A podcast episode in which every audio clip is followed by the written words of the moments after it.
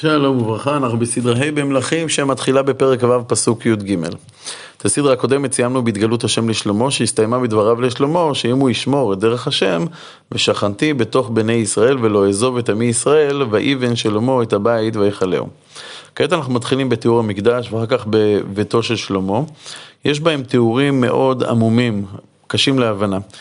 אה, לפעמים רש"י נוקט באמירה אינני יודע, בוודאי שגם אני יכול להכריז בגדול שאת פשט הדברים אינני יודע. ניסיתי כאן, בעיקר על פי הגר"א, הרד"ק, שאר הפרשנים וסיכומי דבריו הנפלאים של יהודה קיל בדעת מקרא, לנסות לצייר את מה שנאמר כאן.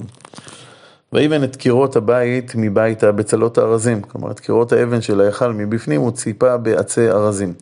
מקרקע הבית עד קרקע הסיפון, ציפה עץ מבית, כלומר מתחתית הקירות עד למפגש הקירות עם הסיפון, כלומר עם התקרה, הוא ציפה בעצים, ויצף את קרקע הבית בצלות ברושים. את קרקע ההיכל לעומת זאת הוא ציפה בעצי ברושים. ויבן את עשרים אמה מירכתי הבית בצלות ארזים מן קרקע הבית עד הקירות. את קירות קודש הקודשים, שהיו עשרים אמה אורכו ורוחבו, ציפה בעצי ארזים. ויבן לו מבית לדביר לקודש הקודשים. גם הוא בנה מחיצה שהבדילה בין הקודש לקודש הקודשים. צריך להזכיר שאורך ההיכל היה ארבעים אמה, וקודש הקודשים היה עשרים אמה. וארבעים באמה היה הבית, הוא ההיכל לפני. עצי הארז שציפו את קירות קודש הקודשים מבפנים לא היו חלקים, אלא וארז על הבית פנימה, מקלעת, פקעים, פטרו, פטורי ציצים, הכל ארז, אין אבן נראה. כלומר, הם גולפו, אה, גילפו בקירות מבפנים גילופים של פרחים, הגרא אומר שזה היה צורות של חיות ובהמות, והקירות היו מצופים לחלוטין, לא היה שום פיסת אבן שנראתה אה, בלי ציפוי של עץ. הוא דביר בתוך הבית מפנים היכין וליתן שם את ארון ברית אדוני. תקנו גם את קודש קודשים, הדביר על מנת לתת את ארון הברית בתוכו. ולפני הדביר, כלומר המחיצה שמבדילה בין הקודש לקודש הקודשים, עשרים אמה אורך ועשרים אמה רוחב ועשרים אמה קומתו, ויצפהו זהב סגור ויצף המזבח ארז.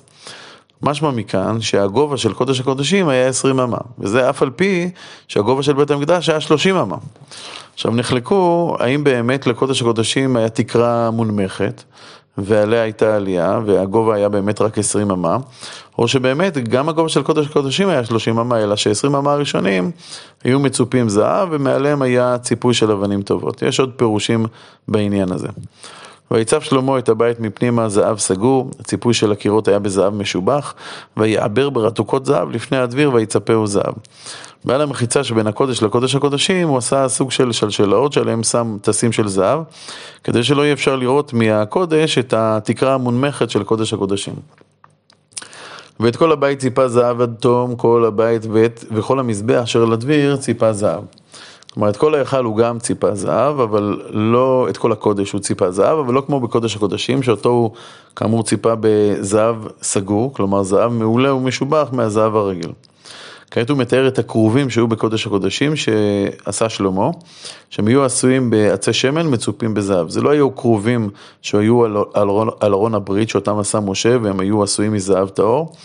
הכרובים שעשה שלמה עמדו על, על קרקע קודש הקודשים, הפנים שלהם היו לבית, הכנפיים שלהם הגיעו מקצה אחד לקצה השני של קודש הקודשים. ויעש בדביר שני כרובים עצי שמן.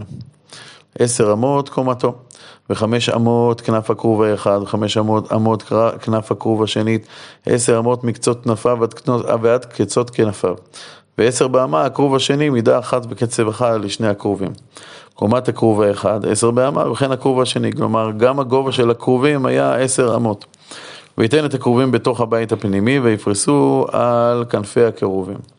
ותיגע כנף האחד בקיר, וכנף הכרוב השנית נוגעת בקיר השני, וכנפיהם אל תוך הבית נוגעות כנף אל כנף. כמו שאמרנו, הכרובים מילאו את כל רוחב קודש הקודשים. את הכרובים הוא ציפה זהב, ויצף את הכרובים זהב. ואת כל קירות הבית מעשיו כלה פיתוחי מקלעות כרובים ותימורות ופטורי ציצים מלפנים ולחיצון. את כל עצי הארז שבקירות הבית הוא הקיף בציורים של כרובים ותימורות, כלומר של דקלים. גם בקודש הקודשים וגם בקודש. ואת קרקע הבית ציפה זהב לפנימה ולחיצון, גם את קרקע, את הרצפה הוא ציפה זהב, גם בחלק הפנימי בקודש הקודשים וגם לחיצון בקודש. כעת הוא יתאר את הכניסה בין הקודש, בין הקודש לקודש הקודשים, שהיא הייתה עשויה מדלתות עץ שמן מצופה בזהב. ואת פתח הדביר עשה דלתות עצי שמן, העיל מזוזות חמישית, כלומר המזוזות היו עם חמש צלעות זאת לפנים מזאת, ושתי דלתות עצי שמן וכלה עליהם מקלעות כרובים ותימורות, טורי ציצים וציפה זהב. וירד על הקירובים ועל התימורות את הזהב, כלומר את הדלתות, הדלתות היו מגולפות בקישוטים שונים, והזהב היה אה, בעצם אה, אה, דבוק עליהם, מצפה אותם בצורה כזאת שהיה נראה כאילו הפיתוחים האלה עשויים מזהב. כעת תדבר על פתח, הפתח מהאולם לקודש, שגם הוא היה עשוי אה, עצי שמן. וכן עשה לפתח ההיכל מזוזות עצי שמן מאת רביעית.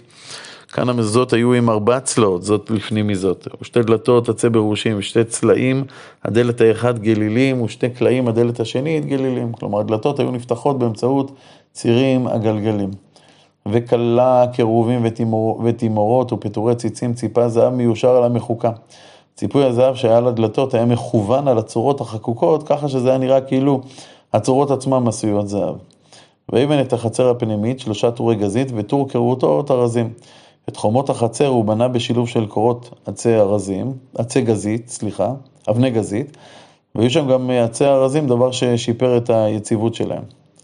בשנה הרביעית יוסד בית אדוני בירח זיו. כלומר, היסודות הבית הונחו, כמו שראינו בסדרה הקודמת, בחודש אייר, בשנה הרביעית של המלך שלמה, ובשנה ה-11 בירח בול, או החודש השמיני, כלומר בחודש מרחשוון, כלה הבית לכל דבריו ולכל משפטיו. כלומר, בניין בית המקדש אחר שבע שנים, ויבנהו שבע שנים. כעת עוברים לבניית בית שלמה, שנבנה מעל עיר דוד, אבל מתחת לבית המקדש, ולכן כל, ה, כל אה, הקומפלקס של אה, אה, המקדש של שלמה, המבנים של שלמה, הארמונות של שלמה נקראים העיר התיכונה. ואת ביתו בנה שלמה 13 שנה, ויכל את, את כל ביתו.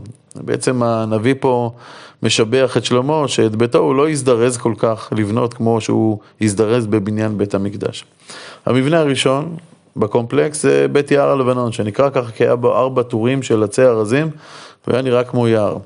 ויבן את בית יער הלבנון מאה אמה אורכו וחמישים אמה רוחבו ושלושים אמה קומתו, על ארבע טורי עמודי ארזים וכרותות ארזים על העמודים.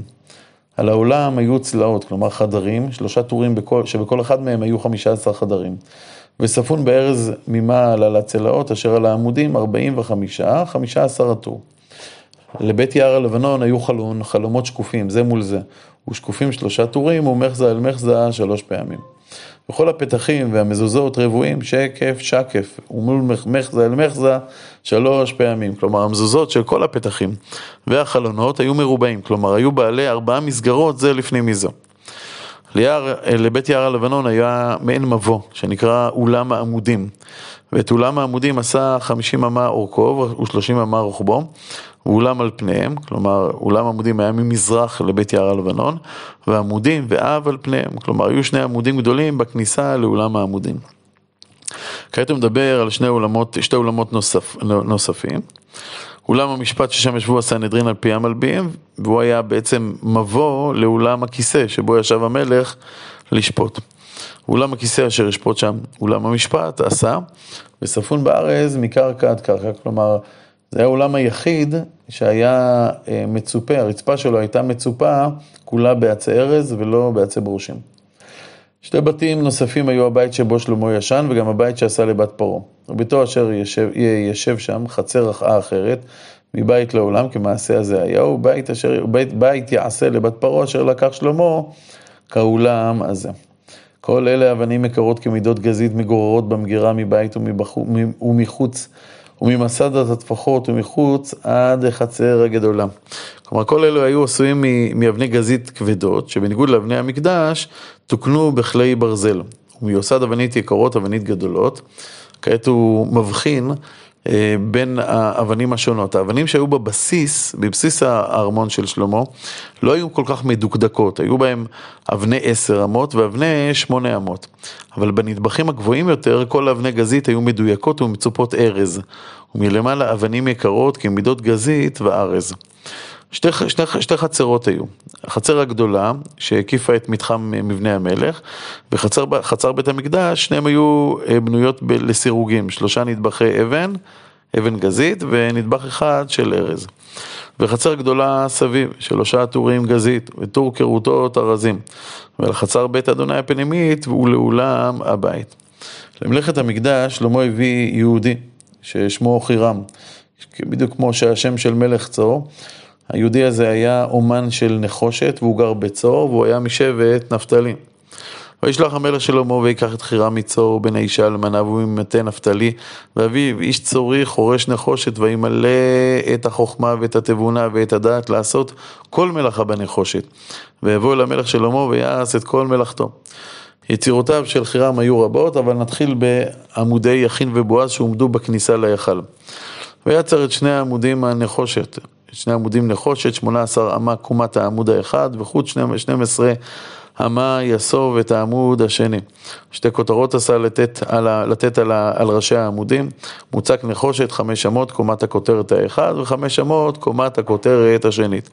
כלומר גובה העמודים היה 18 אמות ועוד חמש אמות לכותרות של העמודים שהיו עשויים מעשה סבכה כמו קצת דומה לכותרות העמודים שאנחנו יכולים לראות במבנים עתיקים, רק כמובן הרבה יותר משוכלל והרבה יותר מפואר. כעת יש תיאור של הקישוטים של הכותרות, צווחים מעשה סבכה גדילים. מעשה שרשרות לכותרות אשר על ראש העמודים, שבעה לכותרת האחד, שבעה לכותרת השנית. כלומר, שבעה גדילים היו מקשטים על הכותרת. ויעש את העמודים, הוא סיים את מעשה העמודים בקישוט שלהם, ושני טורים סביב על הסבכה האחד. היו שני טורים של עיטורי רימונים על כל סבכה לכסות את הכותרות אשר על ראש הרימונים וכן עשה על הכותרת השני. וכותרות אשר על ראש העמודים מעשה שושן באולם, ארבעה אמות. כלומר, בארבע, בארבע אמות הראשונים של הכותרות היו מגולפים צורות של שושן.